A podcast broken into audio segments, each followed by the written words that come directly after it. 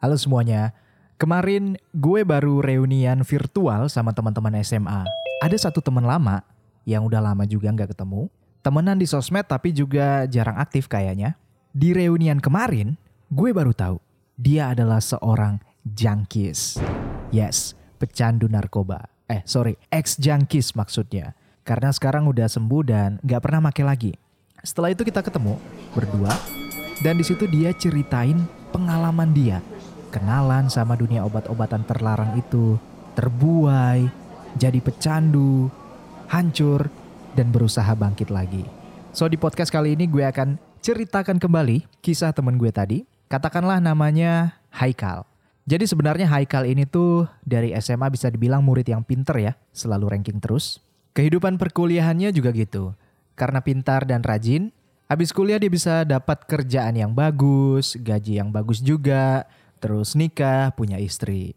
Kelihatannya hidupnya happy-happy aja ya. Ternyata enggak juga. Haikal kenalan dan terjerumus pada sesuatu yang akan ngerenggut semua kebahagiaannya satu persatu. So, ini cerita Haikal. Hai semuanya, gue Haikal. Lahir dan besar di Pulau Sulawesi. Gue dari keluarga yang uh, pas-pasan ya, bisa dibilang. Karena juga gue anak pertama, berarti juga gue adalah pembantu tulang punggung keluarga ya. Dari kecil gue udah punya mindset kalau gue belajar yang bener, jadi pinter gitu ya.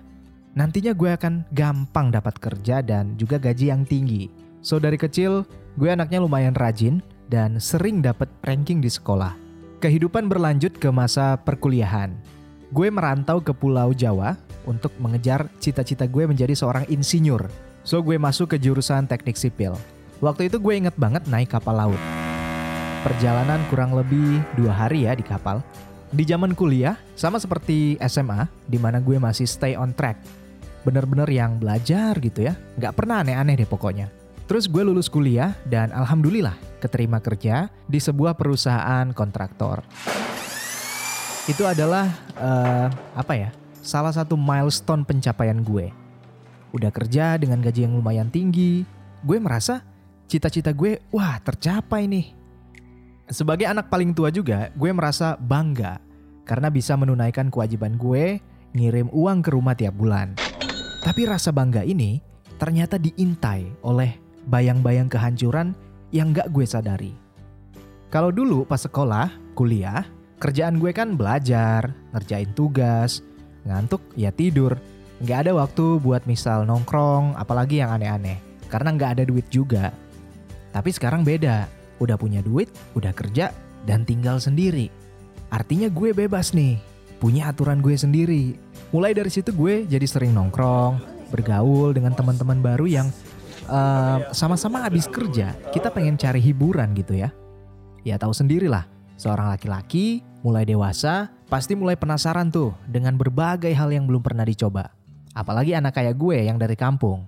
Nah, rasa penasaran yang gak dibatasi inilah yang jadi pintu masuk kehancuran gue. Pertama kan dari sekedar nongkrong, mulai deh karaokean, seneng-seneng, happy-happy sama teman-teman, berlanjut ke dunia dugem. Di situ gue menemukan um, kesenangan yang yang gak pernah gue alami sebelumnya. Gue merasakan, wah, dengan have fun kayak gini, rasa stres itu bisa hilang. Kemudian namanya kerjaan, kadang pressure yang begitu tinggi adalah syarat untuk dapetin performance terbaik supaya bisa promosi. So gue kerja gila-gilaan di kantor, sampai sering ngerasa stres dan burnout.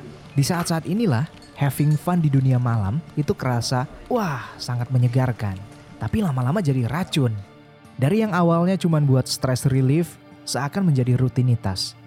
Kemudian waktu berjalan, dan di kantor karir gue bisa dibilang bagus, karena dalam waktu nggak nyampe 2 tahun, gue bisa promosi. Jabatan baru berarti gaji juga naik dong. Di fase ini, hiburan malam itu udah hal yang biasa buat gue. Nggak kayak waktu awal masih penasaran-penasaran. Sampai akhirnya, pada suatu malam, gue dan beberapa teman lagi having fun di sebuah klub malam. Di situ, ternyata gue ditawari narkoba sama temen gue. Dia bilang, ini tuh obat buat bikin kita relax, hilangin stres, Pokoknya buat happy-happy lah. Di situ gue langsung ngeh sebenarnya ya kalau ini adalah narkoba. Tapi lagi-lagi rasa penasaran gue muncul. Apa ya rasanya obat ini? Lagi-lagi keingintahuan gue mulai menjerumuskan. Ah, toh gue juga udah dewasa. Sekali nyoba nggak apa-apa kali. Dan akhirnya gue pakai lah barang haram itu. Pertama kali make, gue pikir bakal gimana. Ternyata rasanya ya kayak nggak ada rasa apa-apa. Akhirnya makin ke sini makin sering ngumpul, makin berkali-kali nyoba, sampai akhirnya gue bener-bener berasa um, kenikmatan semua barang terlarang ini. Pelan-pelan barang ini mulai jadi pelarian gue karena bisa membuat pikiran nyaman, bebas, rileks, melayang gitu ya. Sampai akhirnya masuk ke taraf ketagihan atau kecanduan. Awalnya beberapa kali gue dikasih gratis. Tapi setelah kecanduan dan makin sering make, akhirnya setelah itu harus bayar. Karena udah kecanduan, mau nggak mau harus beli. Harus keluar uang demi dapetin barang itu. Bayangin, per gram sabu harganya waktu itu sekitar hampir 2 juta. Untuk menuhin hasrat haram ini, pelan-pelan dompet gue mulai jebol. Makin lama makin ketagihan, makin pengen konsumsi terus, tabungan mulai diambil. Tabungan udah mulai tipis, udah mulai habis, mulai mikir gimana caranya bisa dapat duit cuman buat beli barang ini. Akhirnya mulai jual barang-barang, mobil, laptop, motor. Dampaknya itu ternyata nggak cuma di keuangan aja. Hubungan rumah tangga dengan istri pun hancur lebur. Gak cukup di situ. Karir gue di kantor berantakan. Performa di kantor anjlok. Hilang kepercayaan dari kantor. Ya, gue harus bayar dengan kehilangan semua itu hanya untuk ilusi sesaat. Hidup gue hancur. Terperdaya dengan kenikmatan yang cuma beberapa jam doang. Kenapa gue rela menggadaikan hidup gue? Ah, gue merasa jadi orang yang paling bodoh. Di saat-saat itu terbersit pelarian instan yang sepertinya masuk akal. Bunuh diri. Iya, rasa kayak pengen mati aja. Mau apa lagi? Karir hancur, rumah tangga berantakan, gak punya uang, malu sama keluarga. Saat gue berada di titik terendah hidup gue, waktu itu untungnya masih ada malaikat yang ngasih gue dukungan untuk keluar dari keterpurukan, yaitu istri gue. Akhirnya gue memberanikan diri untuk datang ke Badan Narkotika Nasional, BNN ya. Di sana gue dites dan hasilnya gue adalah pecandu berat dan diputuskan untuk rehab di daerah um, Jawa Barat. Di tempat rehab, gue dapat semacam pelatihan, edukasi dari para dokter, psikolog, sama pecandu-pecandu lainnya juga yang lagi sama-sama rehab. Di sana kita mempersiapkan diri gimana nih setelah keluar kita bisa berbaur lagi sama lingkungan sekitar.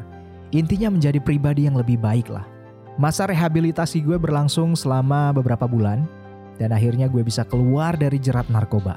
Sejak saat itu, gue putusin untuk tidak akan pernah menyentuh barang haram itu lagi. Gue juga kepikiran untuk gabung ke semacam relawan ya, untuk edukasi masyarakat, untuk membantu juga barangkali ada di luar sana yang bernasib sama kayak gue. Terakhir, pesan gue buat mungkin yang mendengarkan podcast ini, jangan pernah berani menyentuh narkoba dan teman-temannya. Jangan, jangan pernah walaupun sekali. Resikonya nggak sebanding dengan apa yang akan kamu rasain. Semoga cerita ini bisa jadi pelajaran buat diri gue dan orang lain juga. Makasih semuanya udah dengerin.